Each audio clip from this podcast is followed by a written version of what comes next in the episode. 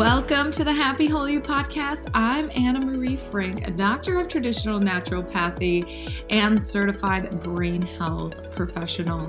Now, those of you that know Happy Whole You, you know that we are all about health and well being. And we combine all the physical aspects, nutritional aspects, as well as the energetic and emotional aspects to well being. So, on this podcast, you guys, you are going to get a variety of information with different topics that can range from brain health all the way to how your energy field impacts your overall health and well being. Now, let me remind you that we are not giving medical advice on this podcast, and these are just our personal experiences and information that we are sharing. If you do have any physical or any mental challenges going on in your life, we highly recommend that you seek a medical professional that you have a strong relationship with. All right, you guys, we are going to get started. So here we go. Hi, you guys. I have a special guest today, Udo Erasmus, and he is the co founder of Udo's Choice line, which can be found at Whole Foods and other health food stores nationwide. He also designed machinery to make oils with health in mind and pioneered this little thing called flaxseed oil, which is a billion dollar industry.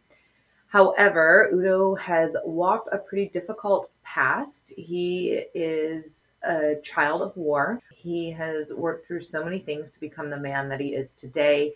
And when he became an adult, he actually got pesticide poisoning in the 1980s, and doctors were really lost regarding how to treat him and support him. So at that point, he decided to take health into his own hands and he began researching and discovering natural remedies, which led him to a passion of health and well being. And today, Udo is an acclaimed speaker and author of many books, including the best selling book, Fats That Heal, Fats That Kill. And he sold over 250,000 copies. He also teaches at events hosted by Tony Robbins and Deepak Chopra and has keynoted at international brain health conferences and has traveled to over 30 countries to conduct thousands of live presentations, media interviews, and staff trainings, impacting more than 25 million, you guys, 25 million lives. And with his message on oils, health, peace, nature, and human nature, he is just super passionate and has extensive education in biochemistry, genetics, biology, nutrition, and he has a master's degree in counseling and psychology. So he's pretty amazing. I hope you guys are ready for his story and to learn a few things from him. So here we go. All right, Udo, thank you for joining me today on the Happy Whole You podcast. Well, thank you for having me. So, today we're going to be talking about human nature and total health. And I got really excited when I learned that you're the whole package and you believe in the whole package. And briefly, if you can just share real quick, give our listeners kind of the 411 on who you are and how did you get to the point that you are at? Because most people don't start off with, you know, the whole package. They're like, oh, just exercise or just eat healthy and mm-hmm. you know we learn and evolve to know that it's yeah. the whole within us that we well, i think i got my nose rubbed in the whole package really early in life because i was born during the second world war and we were refugees when i was uh, two and a half years old uh, we were fleeing out of poland into Germany with the communists chasing us in tanks and trucks mm. on dirt roads in horse drawn hay wagons, mostly mothers with young children. And the Allies, the good guys, were using the refugees as target practice. Oh my gosh. And so my mother had six children with her, six years young, or younger, and decided that it was safer to go through the fields than stay on the road because there are dead horses and dead wagons, dead people in the ditches. So she took two of the six kids. She only got two hands, right? Started going through the fields, left four of them behind with the mm-hmm. farmer. And I was one of the ones left behind. And eventually we got reunited and ended up living in Germany. My, my parents actually had come from Latvia They had left Latvia because Latvia went to the Soviet Union. It was a it was a really messy thing going on, and uh, so uh, so I was listening to adults argue when I was six years old, and it always bothered me because I was pretty sensitive. Mm. And uh, it occurred to me one day, man, there must be a way that people can live in harmony. And then this little cocky voice, and I'm mm. going to find out how. Six years old, don't know how complicated everything is, right? Yeah. I'm going to find out how. And that's been my driver all my life. Not all, you know, I'm, it's not like I was on it all the time, but always yeah. that was always there in the background. And so I got into science because I wanted to understand how things work because where I came from, the t- time I came from, you know, you couldn't depend on anything. It wasn't safe. I never felt safe. Couldn't depend on anything. People said one thing one day and completely the opposite the next day. And uh, so I got into science to try to figure out how things work, because then you get a certain amount of safety from predictability if you mm-hmm. understand how it works. Yeah. Then I got into biosciences because I wanted to know how creatures work. Then I got into psychology to figure out how thinking works. and then I got into medicine because I wanted to know what health is, because it's called healthcare, and yeah. found out very quickly that it's actually disease management. Went to the dean and said, What do you, so what is health? I came here because I wanted to, to learn health. I'm just learning about disease. What is health? He says, We don't know. We're working on it. Mm. And uh, that was probably the most disappointing uh, educational advice yeah. statement I've ever heard. And I went back into bio- biochemistry and genetics because in biological sciences, I figured out at that point, you're actually learning about the normal functioning of normal creatures in normal situations. Whereas in medicine, they're focused on studying sick creatures in abnormal situations. Mm-hmm. And so they know a lot about what's wrong, but they don't know what's right. So how are you going to get somebody to what's right if you don't know what right is? Amen. yeah. And so then and then I was still there was something looking, you know, my heart ached from the time I was 17, you know, till till I was 30. It ached all the time. I didn't know what it was. I was mm. physically I was in good shape, so there wasn't the cardio problem and I don't know what it was, and I couldn't shake it, and I couldn't distract myself from it, and I basically ran out of distractions. And so I was still looking for something, and I didn't find it at university. I sat in on some social psych and some theology and some this and that, you know. So I was interested in everything, but there's got to be. I'm looking for something. I don't know what it is, and I know I'm going to recognize it when I find it. Right? Yeah. And so then I got a little bit. We got uh, played with psychedelics in the '60s, I'm 80, so the time, you know. So, so I got into that, and then I got into a stillness practice, meditation, like a self knowledge practice. Mm. So fundamentally, where you just sit still and you do nothing, and you bring your focus inside, and you discover yeah. what's what's there in you. Because most of the time, your senses take you away from yourself into the world right. or into your head. Yeah. Yeah. And that happens automatically because that's part of the survival mechanism. Mm-hmm. But you don't go back to your connection to yourself automatically. You have to do that deliberately. Yeah. And heartache is the call to come home. But I didn't know that at the time, right? Heartache Isn't is your... how our bodies are constantly giving us information. And yet, you, yeah. like you said, you used the word distraction. Yeah. We distract ourselves with so many other things that yeah. we forget that our body is this very intelligent machine that is constantly downloading information and sending us information and we're just not yeah. listening yeah well yeah we're not listening because we don't like we don't like what it's telling us yeah right and so then we we uh, and when what what we usually do with heartache because it's uncomfortable it's it doesn't feel good it's painful right mm-hmm. what do we do well we distract ourselves whatever it takes yep. by you know a thousand things or mm-hmm. we try to ignore it or we try to deny it, or we try to put a, a, an explanation on it, like a cockabunga explanation that we came up with or somebody came up with, or we blame it on something or yeah. somebody. Right? That's how we mostly deal with heartache. When I say, okay, no, actually, heartache is the greatest gift you've been given other than being alive, mm. because it's your call to come back home to get reconnected to yourself because you're disconnected. Now, why did you get disconnected?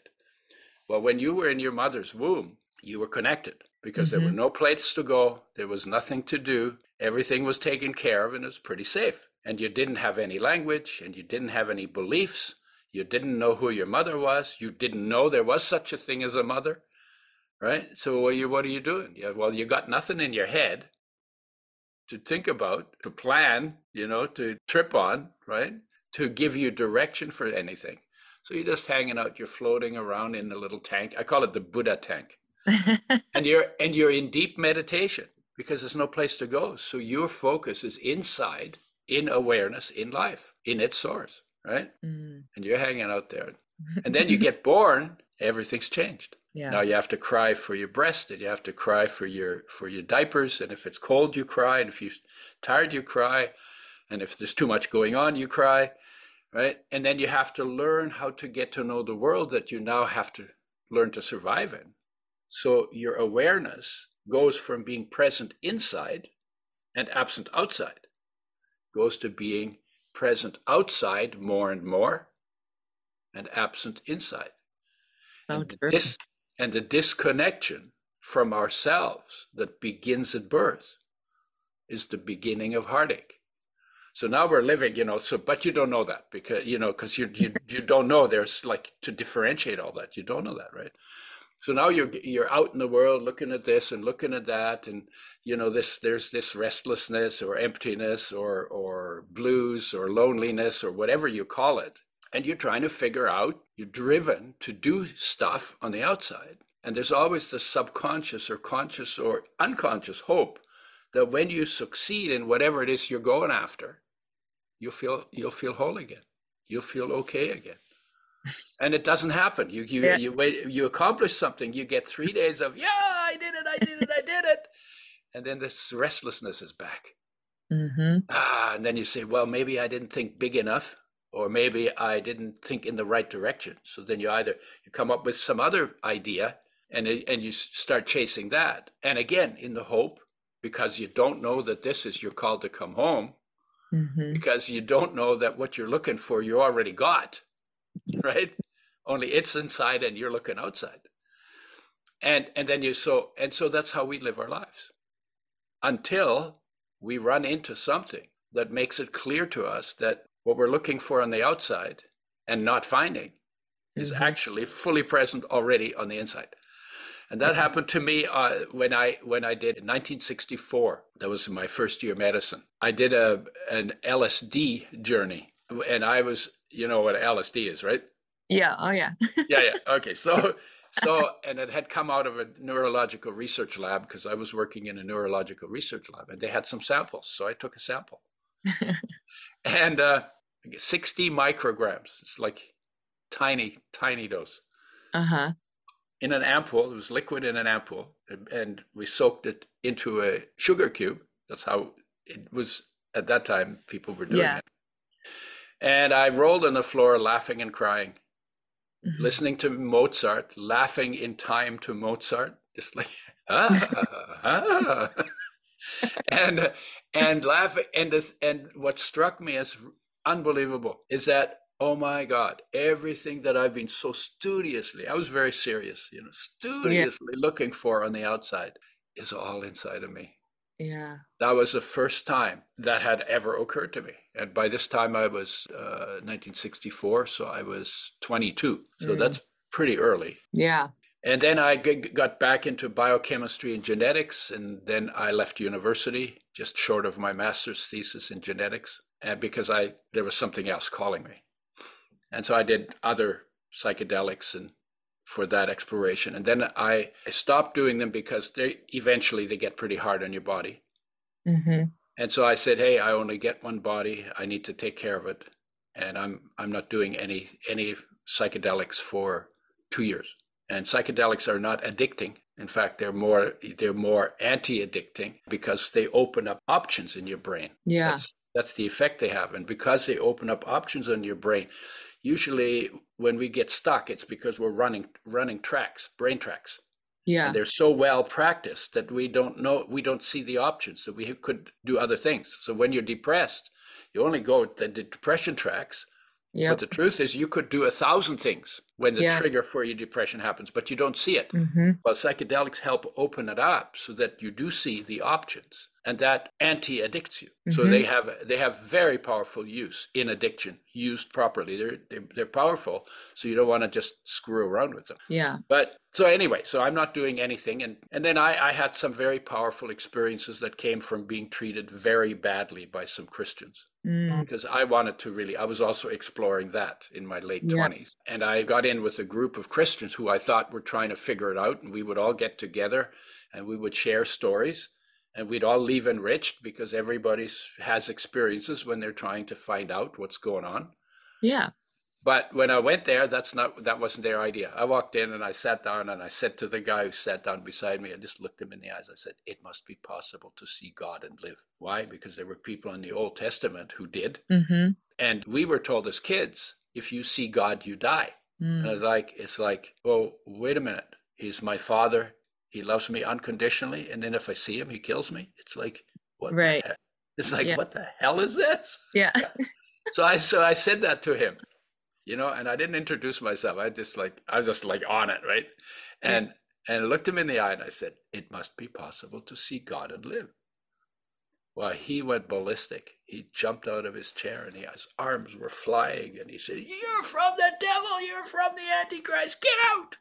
Oh my goodness. And so I go slinking out and I'm standing on the sidewalk in the dark, you know. And I said, Well, let's see, I haven't seen God.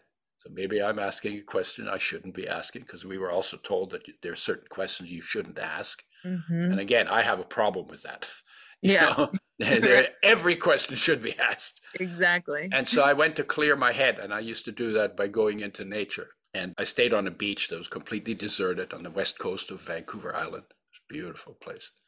And in the middle of the night, I woke bolt upright, and there was a being made of light.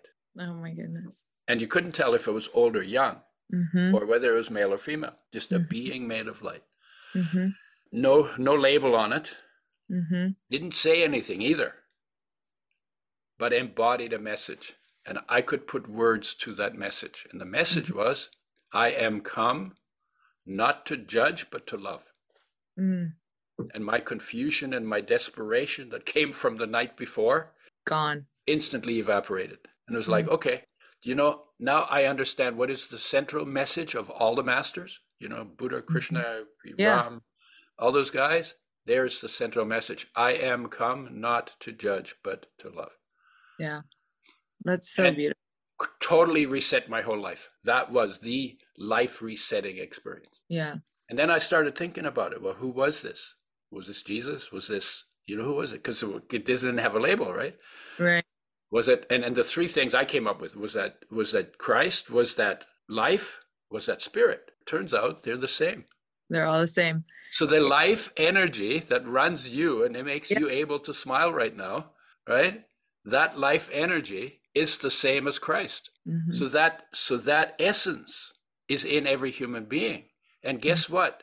This message i am come not to judge but to love is not just a message of the masters to humanity it is also the message of life to the body hmm life within every human being 8 billion human beings to the body because something takes care of you unconditionally day and night 24 7 365 hmm lifelong, never bit bitches, never takes time off, never goes on strike, never asks for a raise, only gives, gives, gives, gives, gives. And we take it completely for granted. And I was, you know, I, I complained about the war I was born in till I was around that time, you mm-hmm. know. When it was really when it was really a gift. When when the then I, I realized one day, oh my God, through all my dramas and traumas and everything, because there were lots of them, right?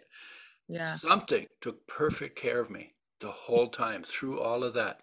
Never let up, not a take, never, never, never did not take care of me. hmm Took perfect care of me. And it was like, oh my God, maybe I should make friends with that. It's been really kind to me. I should at least maybe say thank you. Right. Mhm.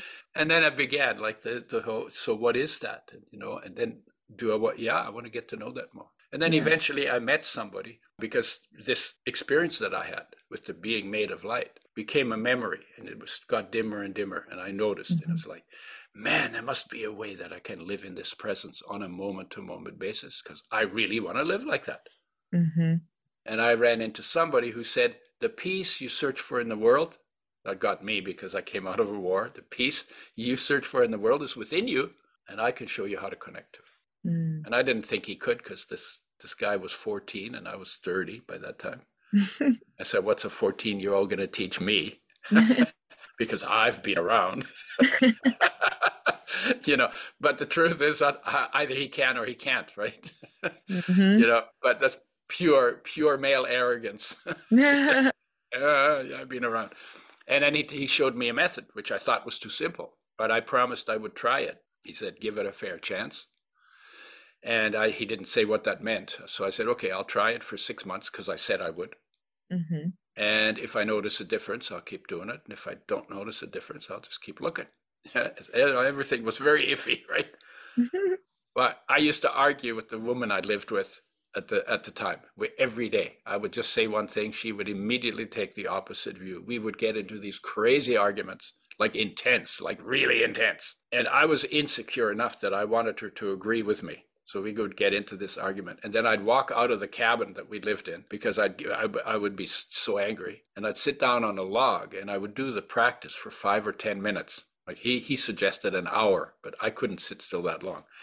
so five or ten minutes, and I do this practice five or ten. It's basically following your breath, right? Yeah. You know, it gets you out of your head and out of the, all the ideas that you're you, are you are jumping up and down on, right? Mm-hmm. So I got so five minutes and I'd like to say, we argued about that. That's so trivial. That's as trivial as the people in Germany that I was talking about, right? And then I realized that if I did the practice before the argument started, I wouldn't get into it. Mm-hmm. So by the time six months were up, it was like, oh my God, this actually works. And I always thought peace got to be really complicated, you know, because we had made it to the moon and that was really complicated and we hadn't made it to peace yet. So peace must be more complicated than going to the moon. and that's what I thought, you know, because yeah. I didn't know. Nobody told, you know, peace, ceasefires, you know, we talked about those are complicated things. But peace is really, really, really, really, really simple. Yes. And it's and the it, es- and it's the the universal essence out of which your existence comes and all existence comes. The entire mm-hmm. universe comes out of peace. Mm-hmm. So that's the core of your being is the foundation is, is peace as a presence, as a as a not a not as an absence of war, but as a calmness, as a quietness, as a so amazing. Yeah. So then then all, all of this stuff that I talk about comes out of core, universal core is peace. That's the foundation, or that's the container within everything, within which everything unfolds. And it's dimensionless and it's content free, but it's conscious. So that's the core. Around the core is energy that energy is solar energy. It's a fraction of solar energy. That, you know, because solar energy goes 93 million miles of space, then it's filtered through the atmosphere, then it's filtered through plants, and then part of it is absorbed into the plants, excites electrons that then bond with other atoms. So you get molecules. So that's sunlight is stored in the molecules. They become your food. You eat those molecules. They're broken down in your cells. That energy is released. And now that fraction of solar energy is called life, mm-hmm. life energy, right? Same energy, right? Mm-hmm. And it's a flow through your body because you're eating yeah. every day you eat. It's a flow through your body. And that's the energy. That energy, the, the property of that energy is unconditional, empowering love. Mm-hmm. That's the thing that I was talking about that loves you unconditionally 24 7, 365, lifelong. Yeah. Right? So, so you got peace as a core now you got unconditional empowering love surrounding that. And then in the shine of that energy into the world, because we are radiant beings, yes. because we have that energy inside, that shine is called inspiration. And that's and that's life, that's the connect the bridge of life to the world. And that's where our purpose lives. Mm. You know, if you get in touch with life, your purpose is already built in. Yeah. And it's something about who you are as a as a creature mm-hmm. and what the world is you live in. And mm. somehow to make that better, to bring light into the world, you might say, right? The light that you are to bring that into the world. So that's so that's the third part. That's uh, I call it inspired purpose. Then number four, now we're getting to the body. It's about food and fitness. Food, fitness, detox, rest, and sleep. Mm-hmm. Right. And that's, you know, we have, we mostly when people talk about health, that's what they talk about. Yeah. And they miss the foundation. Yeah. and they miss the really important stuff. So, yeah. And then the next one out out of that is what I call survival smarts. That's the protective part of mind. Inspiration is the positive part of mind, mm-hmm. the creative part of mind. So this is the protective part of mind, survival smarts. And that's mm-hmm. based on number one, having confidence. And the confidence is built into the peace and the love because those are formless and indestructible. Mm-hmm. So they never get sick, they never die. I love that. Peace right? and are indestructible. So the indestructible has no fear. Mm-hmm. So you can be bold and you can be courageous in a situation that requires something that's an emergency, that's a crisis. And you can learn skills, at least to, to know some of what you can do in the crises that you can predict might happen wherever you live. Could be your mm-hmm. neighbors, or it could be earthquakes, or it could be volcanoes, or it could be whatever it is. You know, uh, crisis preparedness. So that's mm-hmm. number five. That's human nature, those five things. And each one of those has a different nature and a different function and needs a different kind of attention on a regular basis and goes off in a different way and responds to a different kind of intervention. So you mm-hmm. can't all just do it by prayer and you can't always just do it by talk and you can't always just do it by one thing. But most yeah. professionals are specialists in one area to the exclusion of the other ones. But if you don't know enough about the other ones, then you don't even know when somebody comes to you what is the best way to get them help. Then you mm. try to keep them, and then they, you know, you talk and talk and talk and talk and talk and talk. That's not what they, they need. They need vitamin C, but mm-hmm. you never get them to the vitamin C because you because you don't have an overview of the topic. Mm-hmm. Then the next on the outside, there's social group. That's number six. And obviously, you know, when we were kids, we would get really mad at somebody. Say, "You make me sick," right? So we knew even as children that people can make you sick. Yeah. So that's that's so the, so that's the the sixth part. Seventh is natural environment, and basically what we do to it, it will do to us. Mm-hmm. You know, there I I once a long time ago somebody had carved on a, in a log. This was in the '60s, big log, letters about a foot and a half high maybe foot high, maybe. Um, if you shit in your nest, you will nest in your shit. that that covers every environmental issue on the planet. summary, good summary. And then the last one is infinite awareness, right? And the infinite awareness is just an extension of the internal awareness of the calmness, of the peace of that. So here we are. We're living in a universe that's filled with peace, and then the question is, well, what are you putting into that peace? Mm-hmm. Over in Europe, they're putting war into that peace. Yeah. But the peace is in the warriors, between the warriors, around the warriors, above, below, everywhere. Peace is everywhere but they're not focused on the peace. If they were, they'd put down their guns say, How can we help each other live better? How can we take care of each other's children? How can we do the most effective ways that everybody can have a good life? No, they're not focused on that. They're focused on, You're my enemy, I'm going to kill you, says the one side. And the other side says, You're my enemy, I'm going to kill you, right? And, it, and that whole thing unfolds in complete peace. But mm-hmm. where we focus determines what we put into that peace, right? So that's a, that's the model. So it's it's really fun working with it, and it can be really helpful to people when you understand. Yes, understand it that way. And do you think like so the things that you're that you shared about seeing the being and you know all of that like so I've experienced different things in my life mm-hmm. and mm-hmm. around more the spiritual aspect and things showing up and me not being able to explain what that is, but just mm-hmm. knowing in my heart that it's nothing but love and, mm-hmm. you know, just a pureness about it. And so sometimes I wonder because, you know, some people will be like, oh, what is that? You know, and they kind of like blow it off like, you know, like Co- you're crazy. Coincidence. yeah coincidence or whatever yeah. and wonders you know when this started happening in my life it was when i started to get quiet and when I started to really like when I get quiet and just breathe, I feel like it's I'm connecting to my higher self. And I feel like when I start asking questions and I'm connecting with my higher self, things show up in a more spiritual way, like seeing beings or energy and things like that. And so I, I do, we're so connected. Some of us are so connected with it, but I think that it comes back to that getting quiet, like you Yeah, had said. yeah. You you know, only peace notices peace, which is really interesting. If peace is everywhere, you know, I mean, there's probably people are listening right now and saying, "What the hell are you talking about? I got I got my neighbors are driving me nuts or whatever's." Mm-hmm. You know, all kinds of stuff is going on, and look what the government's doing, and look, there's a war here, and look, look, look, look, look, right? Yeah. The only way that you can notice that peace is everywhere is if peace in you is Yeah. doing the looking, So true. right? Only Yeah. peace knows peace. So if Mhm. I'm in peace and I see peace everywhere, then I will live into peace in a very different way than when I'm angry and I Mhm. see enemies everywhere.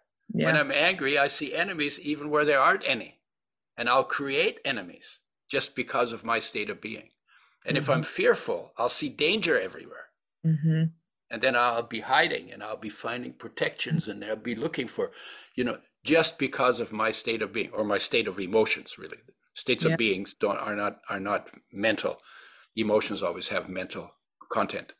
Yeah. So so if you're fully present in all of your being and your surroundings, you find out, first of all, if you're surrounded by peace, the the energy that you call life or Christ or whatever you call it, in you know, depending on what your religion is, right? Yeah. Well, that energy fills you from top to bottom. In fact, that energy that is life, that is Christ, fills you. It's omnipresent in you, so everywhere present in you, in every one of your cells, right? hmm omniscient, knows everything about you. That's why it can run the show. You uses a genetic program that it created. You know, we discovered it, but we didn't create it, right? Mhm. Uses that genetic program to run the entire show. And it's also omnipotent because it's all power in your body, all powerful in your body. So you're filled with that. And guess what? Every other creature on this planet is filled with that, that energy too in hmm the animals, in the plants. So if you're aware of the energy aspect of your existence, because mostly we're just thinking body, right? Right. Yeah. I'm me, this is me. This is actually not me. You know, this is always turning over. right. You know, I like the water in my body is always turning over. You, you we pour it in the top and we drain it out the bottom, right? hmm and we sweat it out and we breathe it out right and so and we we drink 15 times our body weight in water every year mm right so and then the the other the molecules the uh, the, the oxygen goes through the body all the time right? Mhm. goes in as oxygen comes out as carbon dioxide and in the meantime life uses it to do get things done right? So that's going through all the time. And everything you eat the reason why you have to eat every day is because your body is always turning over. Hmm in a year 98% of the atoms in your body are removed and replaced. So your body is not even a thing. It's a const- it's a it's a focus for a major construction site.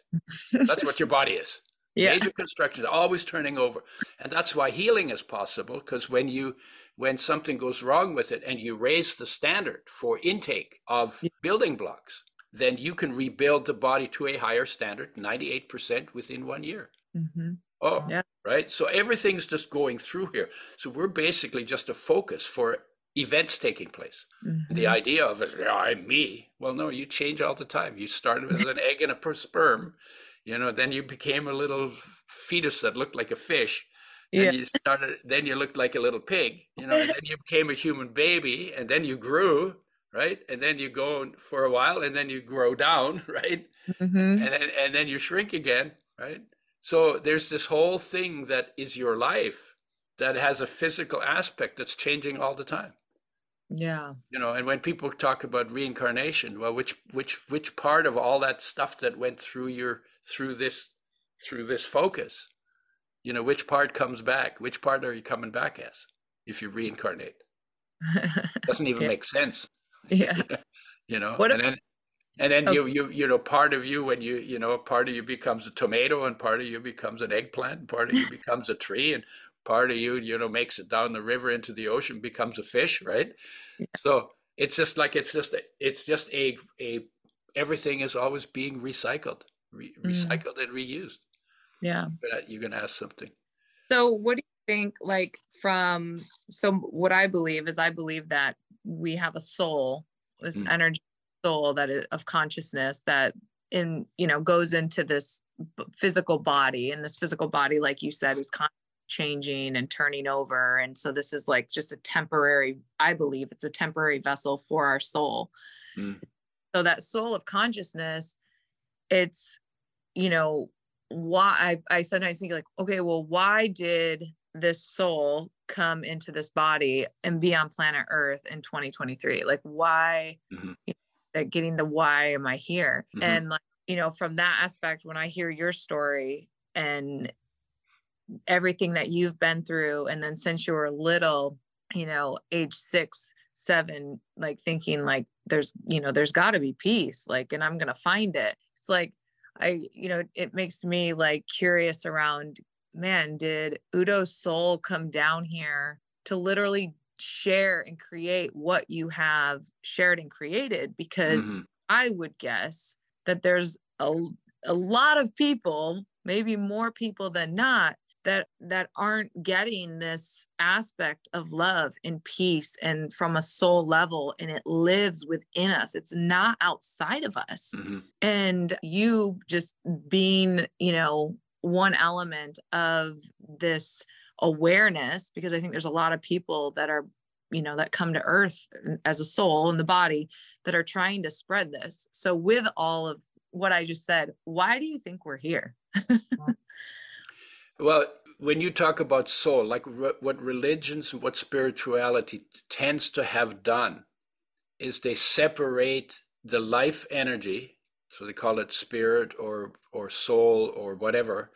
They they separate it from the natural phenomena, Mm, but it's actually not separate. hmm Your soul, what people call soul, is that solar energy. Yeah, it's Mhm. interesting. The words are even similar, right? Yeah. Solar energy in the molecules, in the bonds between molecules, that opens up inside of you and then runs your show. There's your soul, is solar energy. Solar energy is life energy, is Christ. Christ is when you go subjective on it. So that means when you bring your focus back inside and become aware into that energy, then that is the Christ experience, right? And the masters were doing that, and we mostly only dabble in it. mm, But there isn't a there isn't to to my way of thinking there isn't a soul separate separate from that solar energy, mm, right? Because that is solar energy is flowing through me too. That's not stable either. It's formless and indestructible. mm, and it runs the show. It weighs nothing, runs the show, but it's not separate from the natural phenomena. Only the religious guys called it called it soul, and the science guys call it solar energy. mm. But it's all it's one thing, So right? And why are we here? Why are we here? The answer to that question is bigger than the galaxy, mm, right? Because what created this universe, right? You can't really get a handle on that but but you can acknowledge that you're that here you are as part of that that there are forces way beyond you that bring you into being and run you and Mhm. give you the gift of the experience of being human because you know your your body's just made out of dust water air Mhm. and solar energy right yeah. so when you they're mixed together like this, they can dance and sing and have orgasms and make babies and you know cut logs down and build houses and do this and do that and do all you know do all kinds of stuff.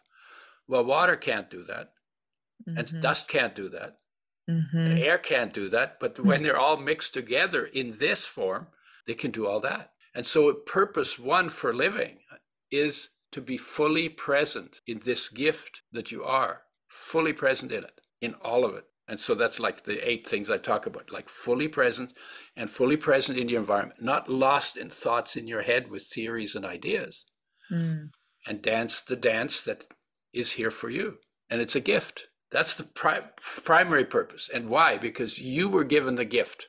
And if you don't enjoy that gift, I can't enjoy it for you. So it's a wasted gift if mm, you don't enjoy the gift. And you only have it for a short while. right? Because you don't exist for billions of years. Then you get 100 years if you're lucky. And after that, you don't exist for 100 for billions of years. Mm. So, what? So, purpose one, be fully present in the gift. And then purpose two is when you're fully present in the gift, you feel so cared for because because you're so filled with love and so filled with peace and so filled with with shine that the only thing left to do it's not about me anymore. It's just like about okay where can i help? Okay mm-hmm. what needs to be done?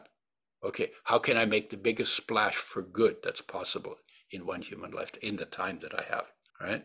But in terms of like what's the purpose? Yeah people come up with it they create it they try to they try to you know i mean to ha- to be given this gift and to enjoy this gift and to help where I can. Isn't that purpose enough? Yeah.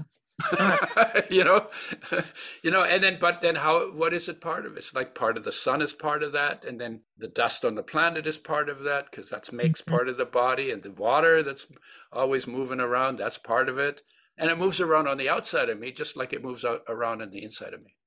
Mm-hmm. And so we are in, we are in this as part of a play that is not being done by some white uh, old guy with a white beard, right? But is being done by a force mm-hmm. that created a universe or that is creating a universe because it, the universe exists only in the present. Yeah. Right? It doesn't exist in the past or the future. So it's continuously creating and maintaining and upholding and moving a universe. And we're just part of that. Mm, is that so and to me it's like that's purpose enough. Yeah. where do i go where do i go when i die? Well the, the, the, dust goes back in the dust and the water goes back in the water and the air goes back in the air and the energy goes where energy goes. At that point you can't see it because you can't see me physically with physical eyes walking around because of energy that is in my mm-hmm. body but the energy is still there. You can't just un-energy energy yeah. just, just because it separates from the body doesn't mean the energy doesn't exist anymore. So anybody who's ever lived that life is still energy. Mm-hmm. And it's still somewhere. And if it's not here, then it's somewhere else. Yeah. Right. that makes sense. Definitely makes sense. Energy can't be created nor destroyed. So it's yeah. gonna go somewhere. Changes, changes form, changes changes style, but uh, but is is indestructible. And you're talking about health, there's perfect health. Life mm-hmm. energy is perfect health. Mm-hmm. And life energy knows how to make a body that works, provided mm-hmm. that we take just a little bit of responsibility, which is right here at our mouth. Yep. We eat in line with nature. So mm-hmm. probably fresh, whole, raw, organic. Yeah. And for human beings, mostly plant based. Mm-hmm. Right. When we live out of line with any part of our being, then some somewhere along the line, there's going to be consequences for that. Yeah. That's, that's how everything works. Right. And so if you live in line with nature and your nature, so you might have to become slightly uncivilized to do that, right? But but if you live in line with nature and your nature, that is going to be the the way to have the best and longest and most productive and most fulfilling life mm-hmm. possible mm-hmm. for you. Yeah. Absolutely. Now, if you so with people listening and they're sitting there thinking, okay, well, this is good for you because you figured it out. Or, you know, it's easy for you. no, it wasn't easy. Right. I, you know, this is kind of the sometimes I hear this a lot, you know, like they'll say, oh, well, it's easy for you because, right? Mm-hmm. Or there's, so what would you say for somebody who is, there's so much noise around them, they're not feeling love, they're not feeling centered, they're not feeling that solar energy. What would be some advice where they could start? Like, what would you recommend for them to okay. do to start? There is only one thing you need to do you need to change your focus. Mm. Because when you're in the middle of noise, there's still peace and love running your body. They're right there too, mm-hmm. right? In the middle of the noise, there's complete peace inside of you, not affected by the noise. There's complete love, unconditional love inside of you, not affected by the noise. And there can be purpose inside of you if you if you're in touch with your your peace and your love inside of you that is noise proof, right? So if your focus goes there, but the question about how do you get your focus there is, I can I have to tell you, for me, it's always asked, always started with questions. I didn't like what it sounded like when people were arguing. Mm-hmm. And so it so it was like, God, there must be a way. So that's a question in a way, but it's a you know the question behind that is how can people live together in harmony? Mhm. Right? That was the question. But I didn't it didn't come to me that way to say, man, there must be a way, right? So what is the way? I'm gonna find out. I don't know how to do it, but I'm gonna find out. So with that question comes a, a focus and comes a direction. Before I had this this experience of the being made of light, I asked a question. We weren't very religious it, where we grew up. My parents, for them, nature was their church, and they liked the pace. And I, I get it. I, I, it's like I'm a little bit like that. We were nominally Lutheran, right? But in my late twenties, I started thinking about, you know, nobody remembers my grandfather. He hasn't been dead for 50 years. I don't even remember his name. He died before I was born, so I never knew him, right? But you know, I never, I wasn't there when Jesus was alive either. And that was 2,000 years ago, and people are still talking about this guy. It's like, how come they're not talking about my grandfather, but they're talking about Jesus? What was the difference? What was it about him that made him memorable? And you know, you can have some pretty, there's some pretty cynical answers about, oh, the church used him as a marketing tool and blah, blah, blah. But, but to me, it seemed like, well, there must have been something there. Even if the church used him as a marketing tool, there must have been something there. And so my question became you know, I started reading the New Testament, the red letter edition. Everything what that Jesus says is in red ink, and everything else is in black ink, because I wanted to know about the master. Because I didn't, I didn't care about all the other guys. You know, it's go go for the core. you know, and uh, and so I started reading that, put it to the test, and had some really interesting experiences, taking risks on the basis of what he said, or what is written. He said, because that was all translated. So there's all kinds of issues, right? And the question that came to me, I started reading in John. In the beginning was the Word, and the Word was with God, and the Word was God. And then it goes on, and then it says, And Word became flesh and dwelt amongst us, full of grace and truth. Now, every time I say that, the hair goes up on the back of my neck, you know, because it's like poetry. And when I read that, it was like, you know, what inspired John to write that? What was he feeling? What was the experience he had that that was an expression of? I want to have that experience. I don't care about what he what he ate for breakfast, but I want to have the experience that inspired that poetry. And then a couple of weeks later, I said, "Wait, I wait. I wanted to know what the master was doing." So I said, "You know, I want to have the experience that Jesus had, that the master had, that made him able to do what he did, live like he did, talk like he did, and do what he did. Why would that not be possible?" Right? It didn't occur to me that it wouldn't be possible. It's like, but hey, yeah, I want to re I want to get to the guts of this thing, right?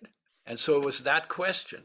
You know, the the it's like when you ask a question and it's your question, you get set up for a direction to answer that question. Yeah. Right?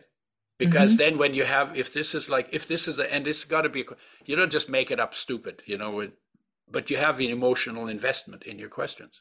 Yeah. I, w- I want to know why, how can people live in harmony? I don't like this unharmony, right? So you got to ask the right question. And that question is your, your question. It's not like, I, let, let me tell you what question you should ask.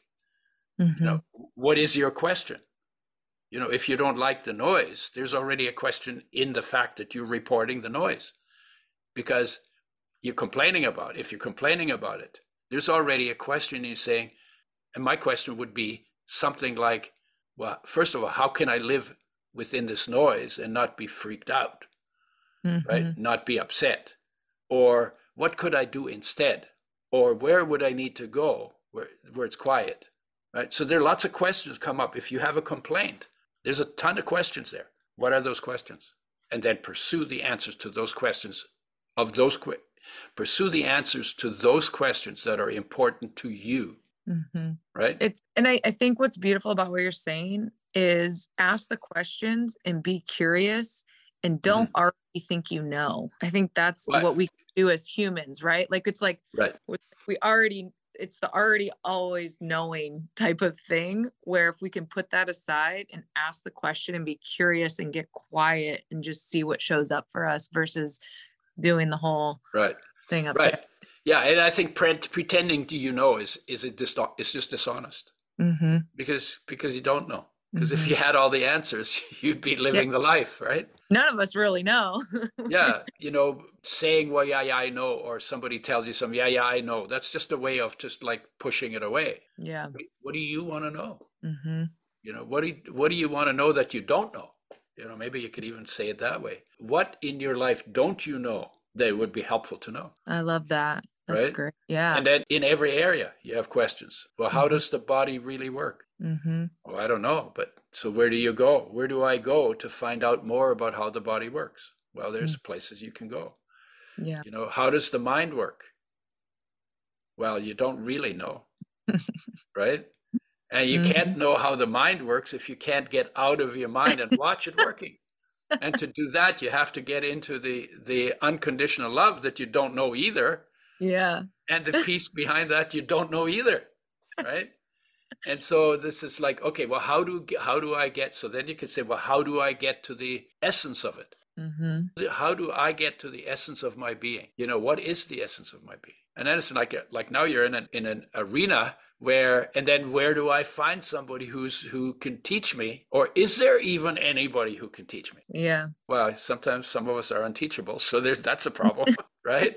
But there's also, you know, not everybody knows about it. Yeah. And so you have to look. And then that means you you have to be looking and trying to figure it out, figure out what can you figure out without help Mm-hmm.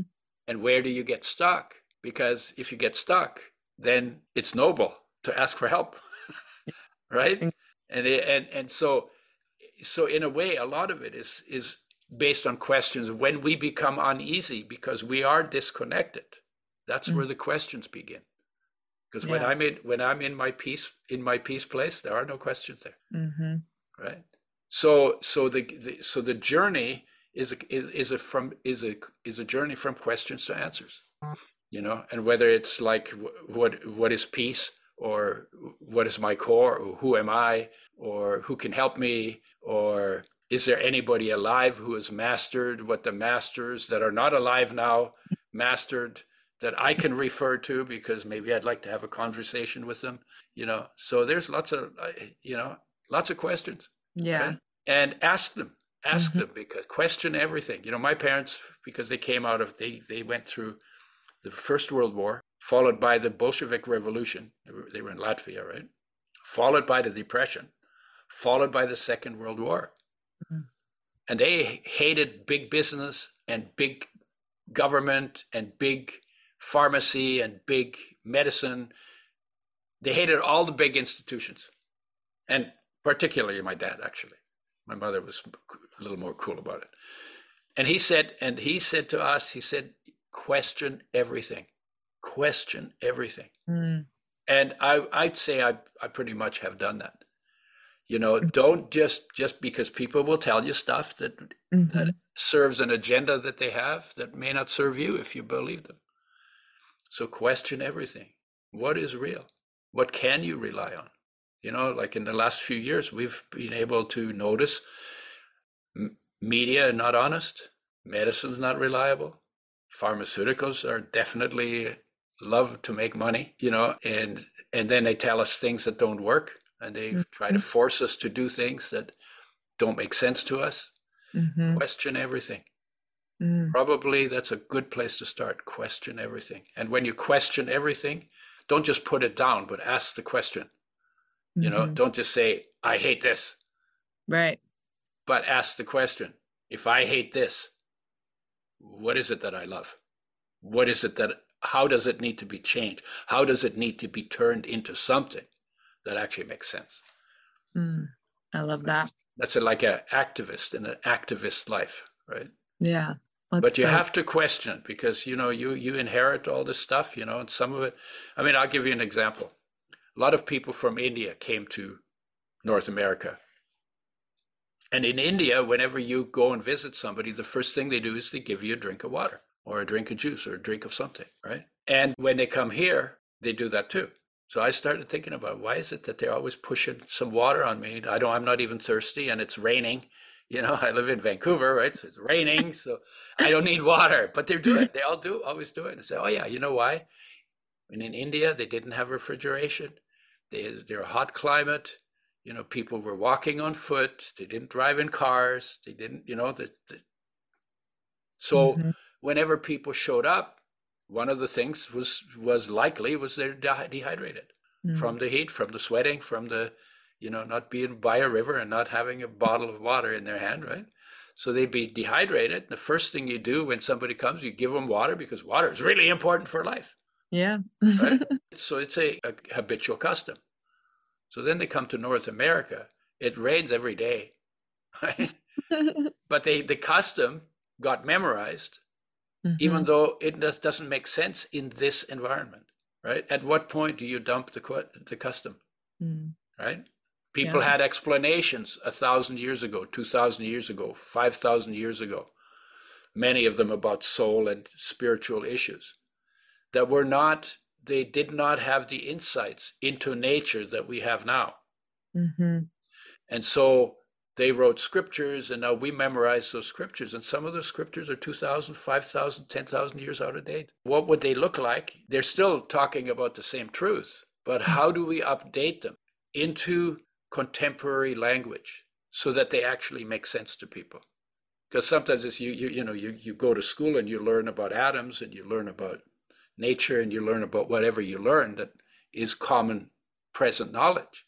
Mm-hmm. Then you and then you look at a scripture that's that's like a thousand years old, and it's like, what the hell are they even talking about?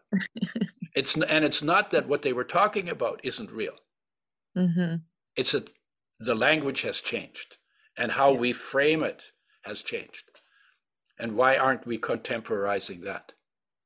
Why don't religions contemporize the message and stay abreast of the message because they memorized it and they memorized it and they memorized and they memorized and nobody actually pursued the actual experience that yeah. they could then put into contemporary language yeah that's really interesting right yeah so it's like where where are we it's it's that automatic where are we on automatic and where we should be questioning and looking at yeah. things getting and curious yeah, and then we memorize something and say, "Okay, I believe mm-hmm. that," and yeah. we have no and we have no proof and we have no knowledge. and the whole point of all of that stuff was that the masters, because they had a knowledge and they were living that knowledge, that's yeah. what inspired their words. That's what inspired their their abilities. Yeah. They were saying to us, "If you do what I do, you can experience what I can experience, what I'm experiencing, and you can even do more mm-hmm. than I mm-hmm. did." right? Mm-hmm. And the kingdom of heaven is within you. Hello, mm-hmm. where are you looking for God? Oh, up in outer space, right? Right? Yeah. Kingdom of heaven is within you. God's within you, right? Mm-hmm. Why aren't you looking inside? Yeah. You know, for the for the big answers. Why aren't you looking inside? Mm-hmm. Because that's, that's where you're. Because that's where your that's where your expert lives. Yeah. Oh, Udo, that was so good. Everyone, let's start looking inside yeah. and question everything. So Thank you so much for joining us today on the Happy Whole You podcast. I really appreciate your time and you sharing your knowledge. Thank you. This, this is fun, obviously.